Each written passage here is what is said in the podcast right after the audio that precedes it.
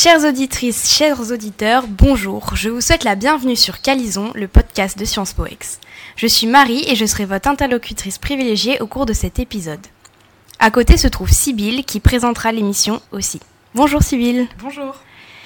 Selon France 24, pour les élections européennes de 2019, seulement 23% des 18-25 ans se sont déplacés dans les bureaux de vote. Et cela malgré la présence de candidats plus jeunes. Comment expliquer ce désintéressement des jeunes des affaires de l'Europe Entre pro-UE et euroscepticisme, où se situent les jeunes aujourd'hui? Quelle place occupe la jeunesse dans l'avenir de l'Union européenne? Pour répondre à cela, nous avons l'honneur et l'immense plaisir de recevoir aujourd'hui Pablo et Zeynep. Bonjour à vous. Bonjour. Bonjour. Alors vous êtes tous les deux membres des Jeunes Européens de France. Euh, pour présenter rapidement votre association, parce que vous avez quand même une page Wikipédia, et là je vous applaudis, trop fort. Euh, vous êtes né dans les années 1980, euh, 1990, vous êtes une ramification des Jeunes Européens fédéralistes. Vos adhérents ont moins de 35 ans et agissent pour faire la promotion de l'Europe. L'Europe comme on l'entend avec un air de nostalgie, l'Europe de Jean Monnet notamment. Et justement, il s'agit de voir si cet idéal européen existe toujours, ou du moins s'il est encore possible. Donc euh, avec vous aujourd'hui, on va essayer de, de, balayer des sujets assez larges sur le thème des jeunes et de l'Europe. Donc cette émission a lieu en prévision de la journée de l'Europe de Sciences Po Ex du 4 mai. Au cours de cette journée, vous pourrez retrouver nos intervenants du jour au patio Saporta. Je vous propose donc qu'on commence sans plus tarder avec la première question. Est-ce que vous pourriez vous présenter succinctement, individuellement, mais aussi ce que vous faites ensemble, mais surtout pourquoi vous êtes là aujourd'hui avec nous? Alors moi je m'appelle Zeynep, euh, j'ai 22 ans, je suis étudiante ici à Sciences Po Ex en euh, M1 politique européenne et donc euh, j'ai adhéré aux Jeunes Européens cette année. J'ai découvert l'association grâce à une camarade de master et donc je suis aujourd'hui ici pour parler d'Europe et justement pour parler aux jeunes des différentes thématiques liées à l'Europe et justement pour parler de, cette, de ce manque d'intérêt que les jeunes ont pour l'Union européenne et d'essayer de faire un peu plus connaître l'Europe, je pense, à cette jeunesse. Bonjour, euh, moi je suis Pablo, 19 ans, encore lycéen. Euh, J'ai rejoint le, les Jeunes Européens grâce à ma prof de français, qui est membre du Mouvement Européen, une association directement liée aux Jeunes Européens. Je suis un, fédéraliste convaincu, je suis convaincu que l'Europe est un peu la solution pour la plupart des problèmes euh, que l'on peut rencontrer dans, dans le monde actuel. Et j'aimerais justement, avec les Jeunes Européens, participer à parler un peu plus d'Europe et faire comprendre l'Union européenne et ses institutions. Merci beaucoup. Et du coup, première question assez générale. Euh, L'Europe dans les débats présidentiels, euh, notamment entre Macron, Le Pen, comme on a pu voir, on en a trop ou on n'en a pas assez parlé? Euh, Justement, aux jeunes européens, on considère qu'on n'en a pas assez parlé. Et c'est pour ça qu'au niveau national, on a lancé une campagne qui s'appelle euh, Et l'Europe dans tout ça. On a placardé des, des affiches dans plusieurs villes, grandes villes de France. Euh, où on parlait justement de problèmes, de problématiques liées à l'Europe qui, selon nous, ne sont pas suffisamment abordées parce qu'en effet, euh, l'Union européenne en soi et ses institutions ont un impact énorme sur nos vies quotidiennes, mais malheureusement, on les connaît très mal, on les aborde très peu euh, euh dans les présidentielles. C'était d'autres thèmes qui étaient majoritaires, comme l'immigration, la sécurité, et on espère, euh, on aurait aimé euh, parler un peu plus d'Europe. Merci. Euh, là, justement, tu parles d'actions que vous avez faites donc, en France, etc. Est-ce que vous avez, euh, est-ce que votre association, les Jeunes Européens de France, ont des ramifications dans d'autres pays de, l'Union? Est-ce que vous avez des actions partagées, etc., pour être encore plus percutant Alors euh, oui, il y a des ramifications dans les autres pays de l'Union. Il y a des Jeunes Européens dans tous les pays de l'Union. Après, des actions concrètes qui, qui touchent différentes antennes nationales, j'en ai pas là en tête. Peut-être que Pablo, tu, tu, as des exemples Oui, euh, très récemment. Et d'ailleurs, sachez qu'il y a à peine un, un, quelques semaines, euh, au dernier euh, comité fédéral, on a accueilli l'Ukraine comme nouvelle section nationale. et en ce moment, enfin depuis un certain temps maintenant, on a la campagne Democracy Under Pressure liée au Bélarus. C'est une campagne transnationale où justement on milite pour euh, la démocratie au Bélarus, euh, parce qu'on le sait bien, c'est une dictature actuellement sous Alexander euh, Loukachenko. Et en tant qu'Européens, on considère qu'il ne faudrait pas qu'il y ait de, de dictature en Europe. Merci. Merci beaucoup. Pourquoi l'Europe, elle est au cœur de vos préoccupations et pourquoi est-ce qu'elle devrait être au cœur des préoccupations de tous les jeunes Français euh, aujourd'hui? Pourquoi, pourquoi est-ce que vous engagez comme ça pour la promotion de l'Europe?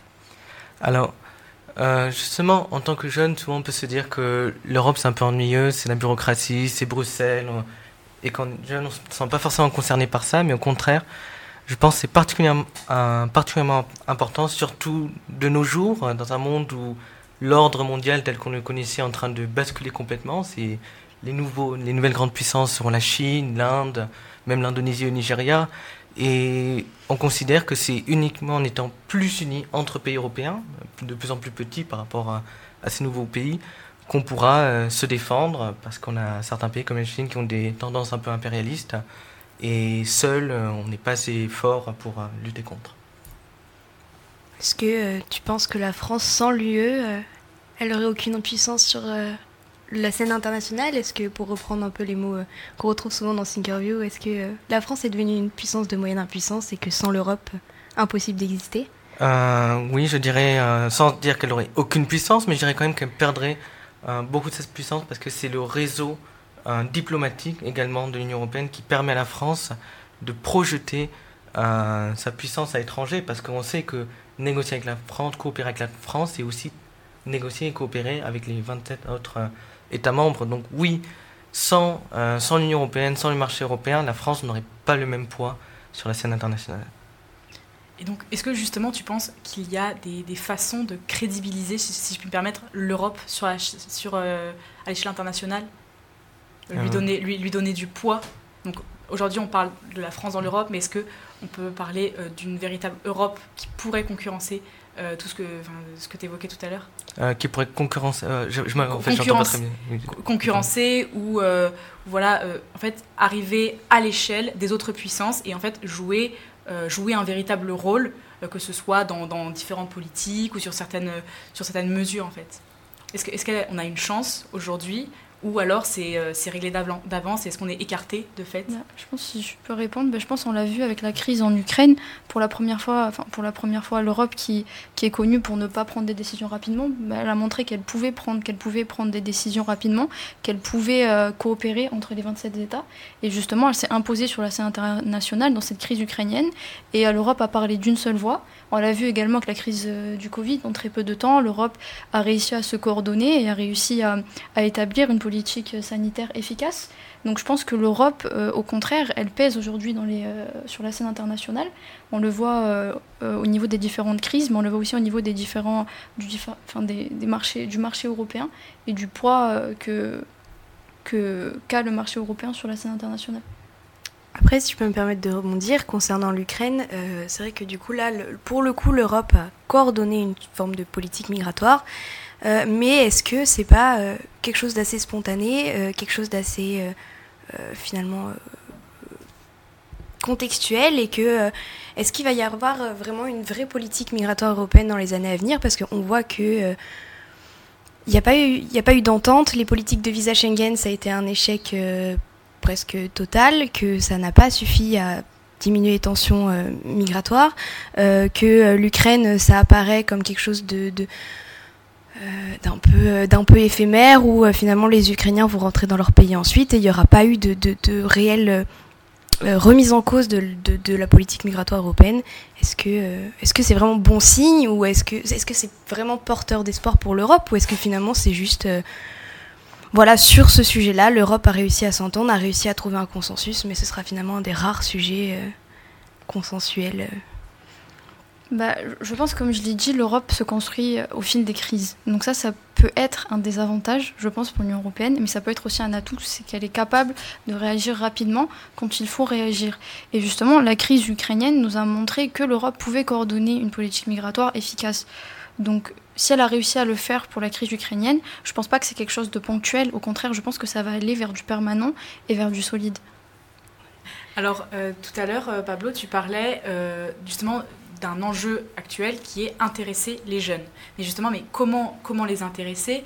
Et euh, on voit bien les taux d'abstention qui sont euh, assez énormes aux dernières élections européennes euh, et notamment chez les 18-25 ans au présidentiel.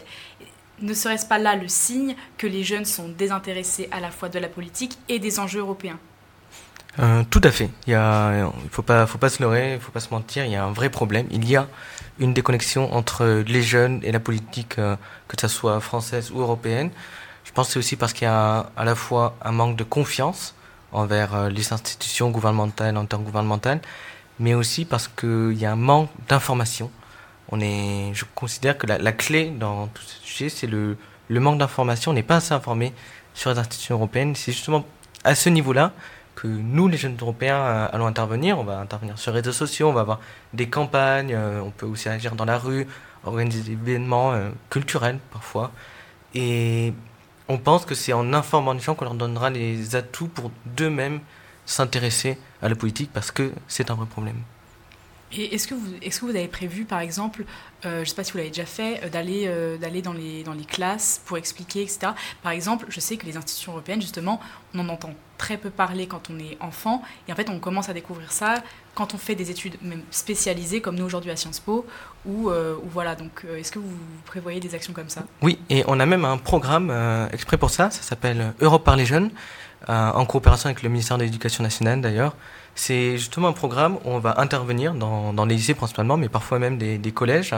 Et c'est arrivé aussi dans des euh, centres pénitentiaires, euh, à part les jeunes européens de Lille, qu'on applaudit au passage.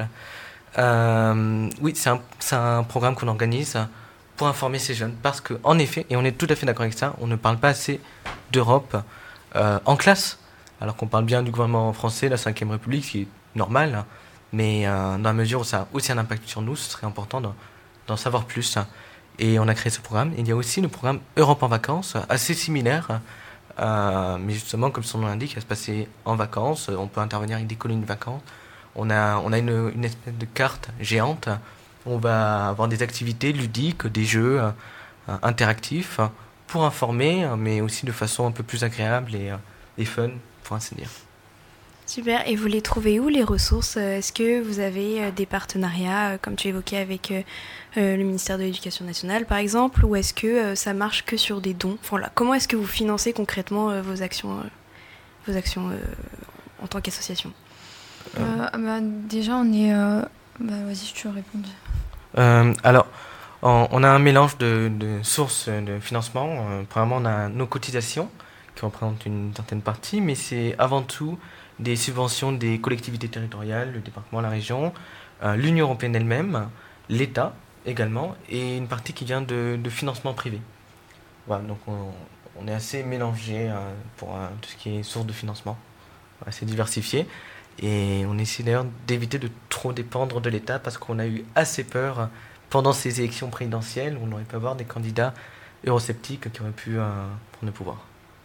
Ça marche. Et justement, en parlant de l'État, euh, quelle place il a dans la promotion euh, de l'UE Parce que du coup, c'est vous essentiellement en tant qu'association avec euh, des programmes qui, sont, qui ont l'air super, mhm. qui faites la promotion de l'Europe.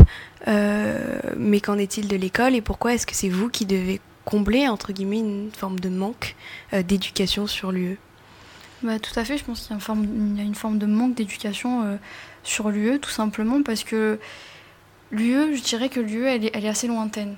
Quand on parle de l'Union européenne, on s'imagine euh, une structure euh, à Bruxelles, lointaine, froide, des technocrates qui font leur, euh, petit travail d'à côté et qui ne consultent pas forcément la population, les citoyens. Mais au contraire, moi, par exemple, je me suis intéressée à l'Union européenne par curiosité parce que je me suis dit quand même 80% de notre droit national est issu du droit de l'Union européenne. Je me dis quand même, l'Union européenne, si 80% de notre droit national est issu de l'Union européenne, l'Union européenne a un impact immense sur notre vie. Donc ce serait complètement absurde de ne pas s'y intéresser. On s'intéresse bien pourtant aux élections présidentielles, qui sera notre président, qui sera notre député? Pourquoi ne pas commencer à s'intéresser à l'Union européenne? Et justement, je trouve que tu as raison, euh, l'État n'informe pas assez autour... Euh, euh, autour de l'Union européenne, ne parle pas assez de l'Union européenne, ne parle pas assez de ce que fait l'Union européenne pour les citoyens de tous les jours.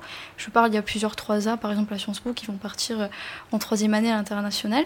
Ils partiront peut-être avec le programme Erasmus, tout ça c'est l'Union européenne. Euh, pourtant, on n'en parle pas assez.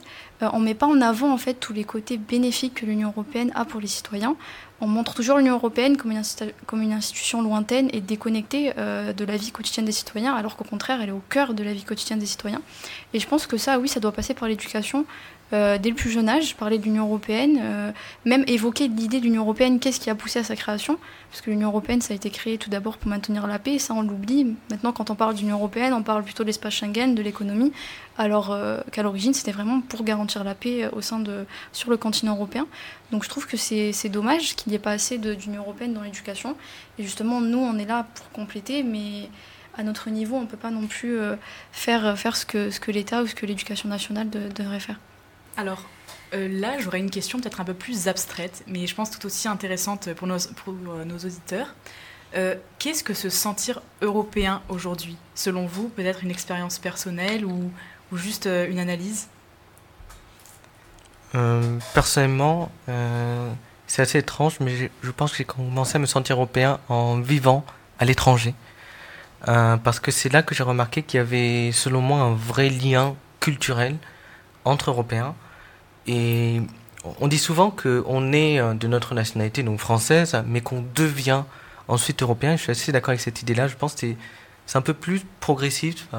Et on se sent progressivement plus européen. Parce que l'Europe, c'est aussi une question de, mélange de, de, cultures différentes, mais en même temps qui ont un socle commun et c'est un peu les idées, les valeurs fondatrices de l'Europe dont tu parlais, Zeynep, la paix, tout simplement. Euh, la paix entre tous les États, parce qu'il ne faut pas oublier que l'Europe, c'est quand même l'un des continents les plus violents de l'histoire de l'humanité, et qui désormais, bon, il y a la guerre en Ukraine, évidemment, mais était euh, resté euh, très pacifique pendant un certain temps. Donc voilà, je, dirais c'était assez jeune, progressivement je me sens européen. Je suis d'accord avec toi. Je pense que qu'on devient euh, européen euh, au fur et à mesure, parce que l'identité nationale, on l'a dès le plus jeune âge, que ce soit que la carte d'identité, que ce soit que le passeport, on voit la nationalité française ou autre. Mais euh, l'Europe, je pense que se sentir européen, c'est vraiment un partage de, valeurs. D'abord, il y a des valeurs communes aux sociétés européennes, et ça, ben, on, le découvre petit à petit, notamment, je sais pas, en voyageant dans des pays européens, en voyant que les cultures se, se ressemblent. Ben là, on se sent un peu plus, on sent qu'il y a quelque chose d'autre d'autres que la, que la nationalité euh, française et qui a une nationalité peut-être euh, européenne et un sentiment d'appartenir à ce, à, ce, à ce continent, à cette culture et, aux valeurs qu'elle, que l'Union européenne représente. Et quelle serait votre réponse à des gens qui ne se sentent pas européens, par exemple des Français qui ne, se sentent pas européens ou qui ont même une méfiance vis-à-vis euh, de ce sentiment européen. Euh, moi, si j'avais une réponse à leur donner, ce serait de s'informer, réellement de s'informer et d'essayer de découvrir qu'est-ce que c'est réellement que l'Union européenne, qu'est-ce que c'est que ce sentiment européen, avant de, le rejeter. Parce que la plupart du temps, les personnes qui disent je ne me sens pas européen ou, ou j'ai pas confiance en l'Union européenne, dans ces institutions, quand on leur pose la question concrètement en leur disant bah, qu'est-ce que c'est l'Union européenne, comment ça fonctionne, ils sont pas vraiment capables de répondre. Donc je me dis que c'est vraiment de s'informer et d'essayer de, comprendre pourquoi est-ce qu'elle est là, cette institution, qu'est-ce qu'elle fait, comment elle fonctionne, qu'est-ce qu'elle m'apporte, et si réellement ils, estiment que l'Union européenne leur apporte plus de, mal que de bien, eh bien, il faudra accepter ce sentiment de défiance envers l'Union européenne. Oui, d'ailleurs, euh, au-delà de ça, il y a aussi cette idée, au-delà des institutions, l'idée d'Europe en soi. Euh, en fait, je pense qu'il faut considérer l'idée que on a beau être différent entre un espagnol et un français, on ne peut pas forcément se parler, mais c'est une évolution euh, assez naturelle de l'histoire. C'était la même avant, on, avait des, personnes qui parlaient occitan, d'autres qui parlaient provençal. Puis progressivement, la France, qui était quand même un mélange de cultures, s'est créée beaucoup de pays dans le monde sont créés ainsi. Et aux jeunes Européens, on a la particularité d'être fédéralistes aussi. Il y a énormément de fédérations dans le monde qui sont créées à partir de cultures différentes. Et c'est pas parce qu'on va avoir des cultures, des euh, aspects familiers euh, qui sont parfois différents, des chansons euh, différentes, des films différents, qu'on va pas en soi avoir une identité commune. Donc c'est ce que j'en dirais hein, personnellement. Et si je peux me permettre de, rebondir, du coup, euh, vous parlez beaucoup de valeurs communes, d'identité commune. Euh, ce serait quoi ces valeurs communes et ce serait quoi l'essence de cette identité commune? Et deuxième chose sur laquelle je me permets de rebondir, quand tu parles de, quand tu dis que les gens devraient s'informer, je suis d'accord avec toi, euh, mais comment on fait pour s'informer quand on n'a pas tous la chance de suivre des études de sciences politiques et que bah, nous on y est confrontés aussi dans nos études, c'est quand même un sacré bazar et pour comprendre qui fait quoi et comment, c'est quand même pas à la portée de tout le monde. Donc comment est-ce qu'on fait pour rendre les institutions euh, de l'UE compréhensibles par tous, pour permettre à tous de, comprendre euh, bah, soit le bien fondé, soit les limites euh, de l'UE Voilà, donc déjà deux questions, mais, mais je vous laisse répondre comme vous voulez. alors, sur les valeurs communes, on a avant tout ce qui nous caractérise actuellement dans le monde. C'est un peu les valeurs, on va dire, de, l'âge des Lumières, en quelque sorte. C'est cet attachement à la démocratie, à, à la liberté, à l'état de droit, toutes ces valeurs ensemble qui font un peu la particularité de l'Europe, parce que même si on l'a dans notre pays, c'est une chance que beaucoup de gens dans le monde n'ont pas encore. Et c'est pour ça qu'on considère que c'est des valeurs communes qu'on a. Euh, voilà, cet attachement euh, à l'état de droit, à la démocratie et à la liberté.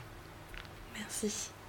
Et du coup, sur la démocratisation Oui, pour l'information, bah, moi je dirais commencer par s'intéresser aux élections européennes et aux eurodéputés euh, qui, qui, nous représentent euh, en Europe. Commencer à s'intéresser à voir quel, quel, est leur programme, qui ils sont déjà, parce que beaucoup ignorent euh, quel est leurs qui les représente au Parlement européen.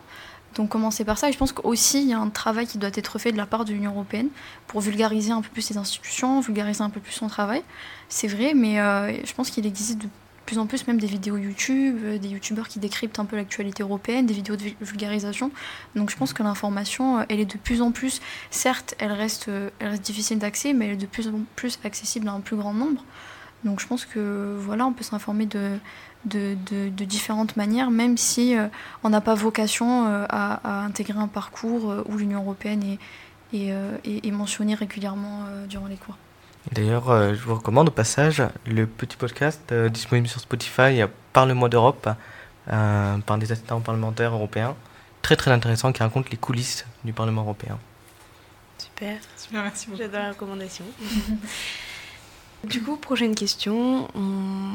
Qu'est-ce que vous répondez aux jeunes qui pensent que la déconnexion entre les responsables, les responsables politiques et notamment les responsables politiques européens et euh, les jeunes Français euh, est trop grande parce que c'est vrai qu'on a souvent cette image de, de l'eurodéputé euh, lointain qui va peut-être plus agir en pour, pour, des raisons de, de, de, connivence politique, de, partage d'idéaux plutôt que de, situation nationale et même cette idée que les gens qui font de la politique en général ne savent pas ce que c'est que la vraie vie, pour reprendre euh, les termes d'Emmanuel Macron lors du débat.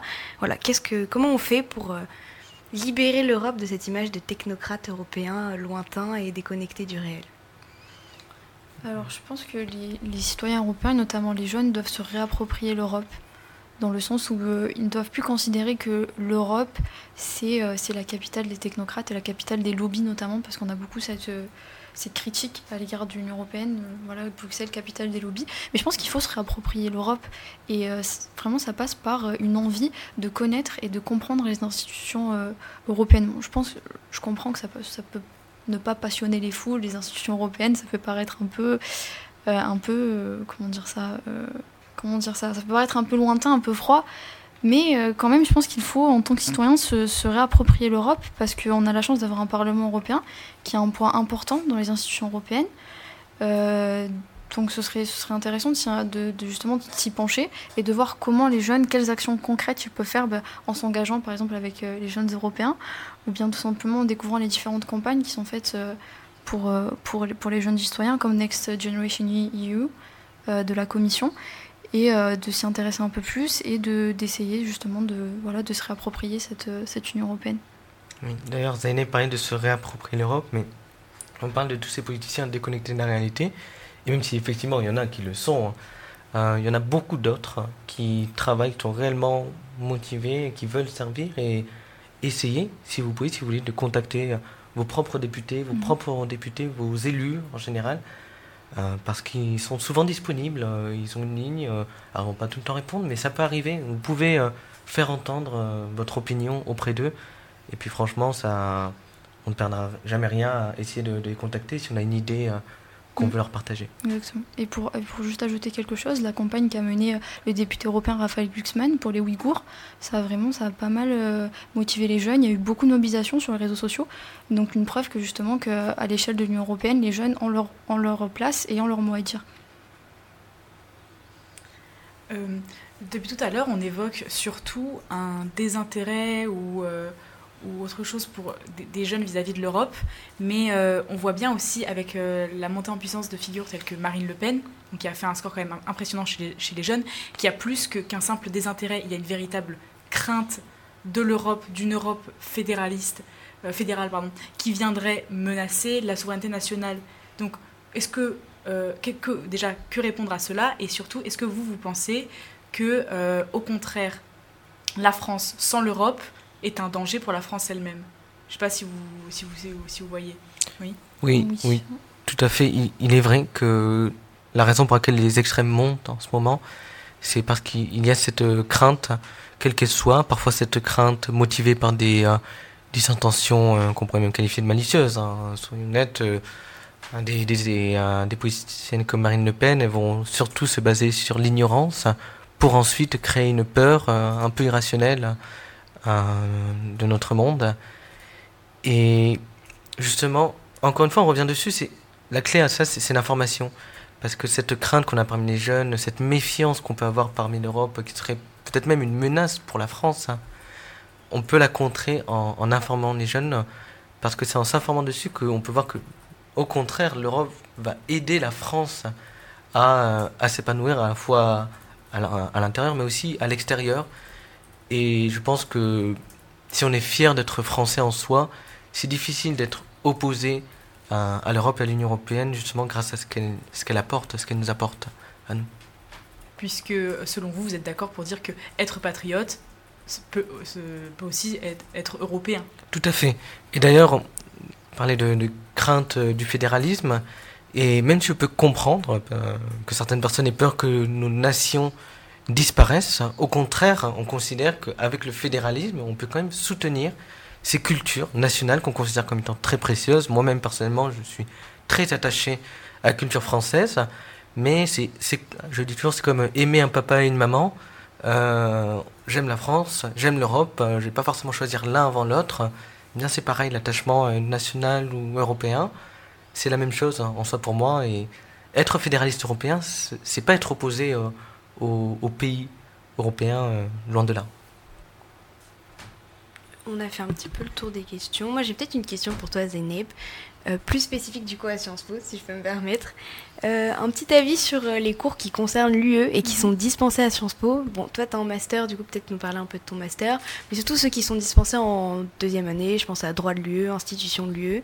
Est-ce que tu as un avis dessus? Trop théorique, pas assez théorique alors, les cours, la, deuxième année, c'est un peu, ça remonte un, peu, loin. À, loin, mais je me souviens, oui, je pense que comme à à peu près tous les cours qu'on avait en deuxième année, euh, la principale critique, c'est qu'ils sont trop théoriques, justement. Donc, certes, le droit de l'Union européenne, les institutions européennes, ça reste quelque chose de très théorique. Je pense qu'il faut avoir euh, ces connaissances théoriques-là pour pouvoir comprendre euh, le fonctionnement interne des institutions, mais quand même, ça reste assez euh, déconnecté dans le sens où on n'a pas, par exemple, on n'a pas d'informations sur, je sais pas, moi, sur les différentes campagnes, sur les élections des députés, on n'avait pas plus d'informations. Quand, est, quand est-ce qu'allaient se passer les élections, on ne savait pas. Qui étaient nos représentants européens, on ne savait pas non plus. J'aurais aimé justement avoir un peu plus de connaissances par rapport à ces cours-là. Euh, aussi avoir des connaissances un peu plus, euh, un peu plus pratiques sur l'Union européenne, sur euh, par exemple des associations comme les Jeunes Européens. Ils auraient pu nous en parler en cours, que ce genre d'association existe, qu'il y a des, que les mouvements fédéralistes existent, etc. On n'en a pas forcément eu. ensuite, pour mon master, moi, s'il y, a une expérience que j'avais bien aimée, c'est le Bruxelles World Simulation. Je ne sais pas si vous en avez entendu parler. Mais justement, donc une simulation du Parlement européen. J'ai trouvé ça vraiment très immersif. Donc vraiment, on était on, avait le rôle, euh, moi j'avais le rôle d'un eurodéputé, et donc voilà, on devait défendre nos positions, amender euh, une proposition de loi de la, commission. J'ai trouvé ça vraiment très intéressant parce que là, on sortait euh, du côté théorique pour aller au côté pratique. Donc vraiment, on pratiquait ce qu'on voyait en cours, et ça, j'ai trouvé, trouvé ça très bien que Sciences Po le propose à ses étudiants. Super, ça marche. donc peut-être une dernière question pour bien faire le tour de tous les sujets. Si demain, on vous donnait la possibilité de faire trois changements au sein de, l'Union européenne, lesquels feriez-vous? Entre nous, ça revient à, cerner euh, les problèmes majeurs euh, de l'Union européenne. Donc, euh, allez-y. moi, je dirais plus de transparence sur certaines institutions qui sont très très opaques, donc un peu plus de transparence. je pense une meilleure communication, même une simplification de la communication de l'Union européenne. aussi une, une, plus forte présence des eurodéputés, mais à l'échelle locale. Par exemple, avoir une permanence de certains eurodéputés comme ont certains députés nationaux à l'échelle locale. Et je dirais peut-être un, un peu plus une communication euh, en, direction des jeunes, par exemple avec les réseaux sociaux, un peu plus, plus développer les réseaux sociaux de la, Commission, du Parlement, etc., pour avoir un peu plus de proximité euh, avec la jeunesse. Et euh, sinon, ce serait tout. Alors, personnellement, bon, c'est un peu plus théorique aussi, mais je pense que ce qui est clé, à mon avis, ce qui ralentit actuellement l'Union européenne, parce que je, suis d'accord parfois avec certains eurosceptiques qui ont posé certaines critiques de l'Union européenne. Je ne suis pas d'accord avec leur solution, mais il est vrai que l'Union européenne peut avoir un aspect un peu bureaucratique, par moments un peu lente. Et je considère que c'est en donnant certaines compétences à l'Union européenne, comme la politique fiscale, la politique de défense, euh, la politique étrangère également, euh, qui aurait des compétences qu'on pourrait pouvoir allouer euh, à l'Union européenne. C'est un, point majeur pour moi. Un autre point essentiel, euh, qui est aussi une position des, jeunes européens, c'est de pouvoir donner l'initiative législative au Parlement européen. Je pense que ça, n'a pas de sens d'avoir un Parlement qui, n'a pas d'initiative législative. Euh, je considère qu'ils devraient euh, euh, pouvoir l'obtenir, proposer leurs propres textes de loi, les voter, les amender, travailler avec le, Conseil de l'Union européenne, bien évidemment, mais donner ce pouvoir au Parlement européen. Ensuite, pense qu'il faudrait. Alors là, c'est plus personnel, c'est pas une position des jeunes européens, c'est un peu plus personnel, mais je pense que ça pourrait être intéressant de d'élire notre président de la Commission européenne, euh, parce que là, ça ajouterait un vrai débat au niveau européen, et en même temps, ça ajouterait plus de démocratie, parce que bon, je considère que la Commission européenne, malgré les critiques, reste démocratique, mais ça la rendrait plus démocratique d'avoir euh, un chef, euh, le président, qui serait élu par les Européens. Donc, euh, même si là je m'engage uniquement personnellement, je considère que ça serait intéressant d'avoir une élection euh, à la Commission. Et puis il y aurait tout un jeu de campagne qui viendrait justement intéresser peut-être les gens à l'Europe et aussi les jeunes. Donc, effectivement, tout à fait. Tout à fait. Ça marche. Juste pour terminer, est-ce que vous êtes un peu au point sur l'Ukraine ou pas?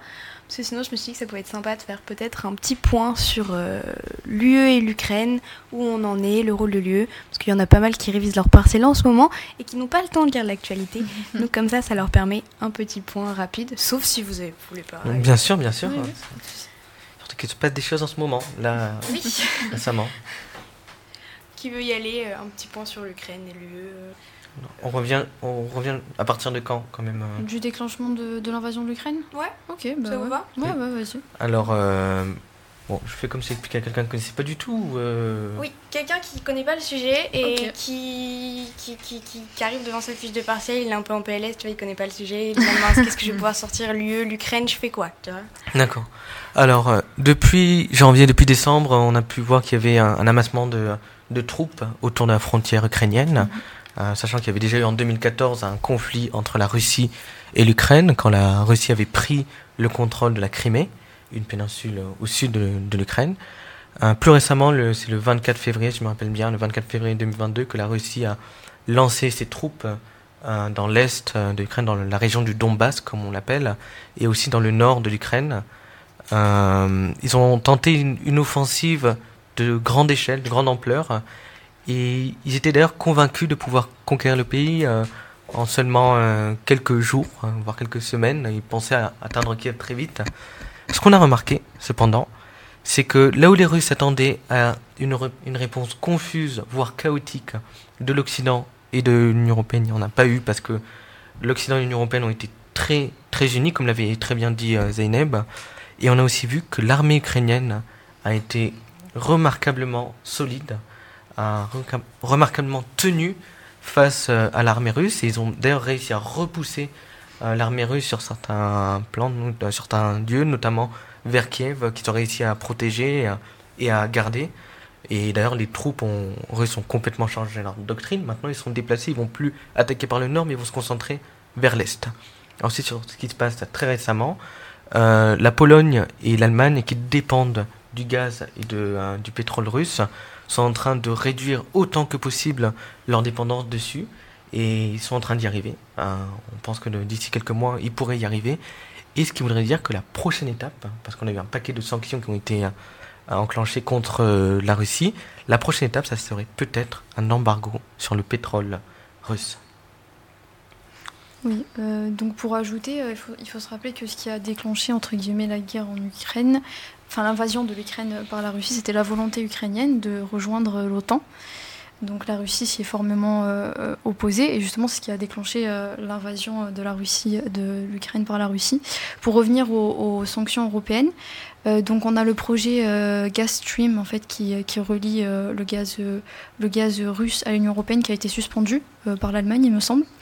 Donc on voit que l'Union européenne n'a pas pour, a bien pris des, des, des sanctions concrètes et elle les a appliquées. Ensuite, on a énormément de sanctions au niveau bancaire. Plusieurs euh, banques russes ont été euh, sanctionnées par l'Union européenne. Euh, ensuite, qu'est-ce qu'il y a eu d'important? Ah oui, il y a la question aussi, le fait que l'Ukraine voulait rejoindre l'Union européenne et a demandé à ce qu'il y ait une procédure accélérée, parce qu'il y a un article, je ne sais plus quel article il s'agit, qui, euh, qui, qui, dit en réalité dans, dans, euh, dans les traités européens que si l'un euh, des, des, des, États membres de l'Union européenne. 42. Voilà, donc si l'un des États membres est, est, agressé, donc les autres États doivent répondre et le protéger, mais d'une façon militaire. Et donc c'est ça qui pose la, la, la, question de savoir est-ce que l'Ukraine doit rentrer dans l'Union européenne ou pas. Donc pour l'instant, la question n'est pas tranchée, même si certains États comme l'Allemagne semblent, semblent être opposés à l'adhésion de l'Ukraine à l'Union européenne. Sachant qu'au passage, on en est seulement à débattre sur le, le fait d'ordonner le statut de pays candidat. Voilà. Euh, voilà. On n'y est pas encore, pour être honnête, je pense à être un processus euh, assez long, même si éventuellement un jour euh, l'Ukraine fera probablement partie euh, Mhm. de l'Union européenne. Mais bon. Super, merci beaucoup. Très intéressant et grâce à vous, on a peut-être qui récemment leur parcelle. En tout cas, euh, merci beaucoup euh, Pablo, merci Zeynep et merci euh, aux jeunes Européens de France de s'être déplacés et, et d'avoir euh, parlé avec nous et d'être venus évidemment partager les actions de vos associations avec tous les élèves de Sciences Po. Euh, un mot pour finir peut-être? Ouais, merci de nous avoir, euh, merci de nous avoir reçus. C'était, euh, Oh, non, comme, euh, ah, c'était à nous ou... oh, c'est vous, c'est vous, euh, si vous avez Ok, un, bon bah, un petit instant com euh, pour l'assaut, euh, ok. votre prochaine action, com- comment on vous trouve sur un, sur un des réseaux, etc. bah, merci de nous avoir reçus. Euh, sinon, bah, nous, on sera présents euh, ici à l'IEP euh, le 4 mai pour la journée de l'Europe. Euh, sinon, vous pouvez nous retrouver sur les différents réseaux, euh, Facebook, Instagram, euh, pour les jeunes européens ex. Voilà. Euh, merci beaucoup. Hein. Au, nom, au nom des jeunes Européens d'Aix, on est, on est tout à fait euh, honoré d'avoir pu participer. On trouve que c'est vraiment intéressant de pouvoir discuter euh, et parler un peu d'Europe. Donc, euh, merci de nous avoir accueillis. Avec plaisir. Bon, c'était oui, c'était vraiment avec, avec grand plaisir. Euh, merci à vous, chers auditeurs, d'avoir écouté jusqu'au bout. On peut dire que vous avez euh, beaucoup de matière pour faire votre propre, propre avis et réfléchir à l'Union européenne. Donc, euh, on vous retrouve très vite pour un nouvel épisode. En attendant, n'hésitez pas à nous suivre sur Instagram en cherchant le compte euh, Lucas, Lisson. Vous pourrez euh, interagir avec nous plus facilement, poser des questions, proposer des thèmes ou autres. Et euh, nous nous ferons un plaisir de vous répondre. À bientôt!